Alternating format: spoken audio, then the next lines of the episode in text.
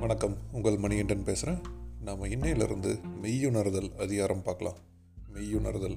உண்மையான அந்த பரம்பொருளை உணர்றதுன்னு பொருள்.